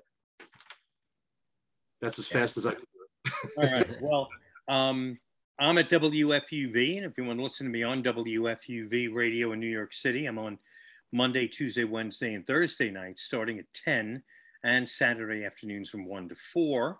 We're at 90.7 FM in New York City, in the New York City, the entire New York City metropolitan area, just about. Uh, and you could listen at 90.7 FM. Obviously, I just said that. Or stream us anywhere at WFUV.org. Get our app, download our app, and you could listen there. Uh, and if you'd like to email me directly, Darren DeVivo or D DeVivo, I think works also at WFUV.org. And look for my two Facebook pages. Just do a search, Darren DeVivo. The other one might pop up, whatever the case might be. We'll be in touch uh, that way. That's a good way to, to communicate with me on Facebook. Alan? Okay. You can reach me on Facebook either at Alan Kozinn or Alan Kozinn Remixed. You can reach all of us by email um, at things we said today radio show at gmail.com. And we have a Twitter feed, which is at things we said fab. Um, we also have, as a group, two Facebook pages Things We Said Today and Things We Said Today Beatles Radio fans. Um, we always post links to the shows there. Um, we hope you're watching them on YouTube and subscribing to us on YouTube. Um, that would be helpful. You can also get the audio versions on Podbean and um, iTunes. I think Google has now a service that that carries uh, audio version of the podcast. So we're all over the place wherever fine podcasts can be found. Um, also want to thank Mike Demakos for the idea for this show. And um, if you guys want to send us emails or comment on the on the video uh, with your own lists of what you would put where, um, please feel free. and um, I think that uh, that was it was sort of a, a fun to do something different um, for a change. Mm-hmm. So for Ken Michaels and Darren DeVivo, I'm Alan Kozinn. Thank you so much for listening, and we'll see you next time.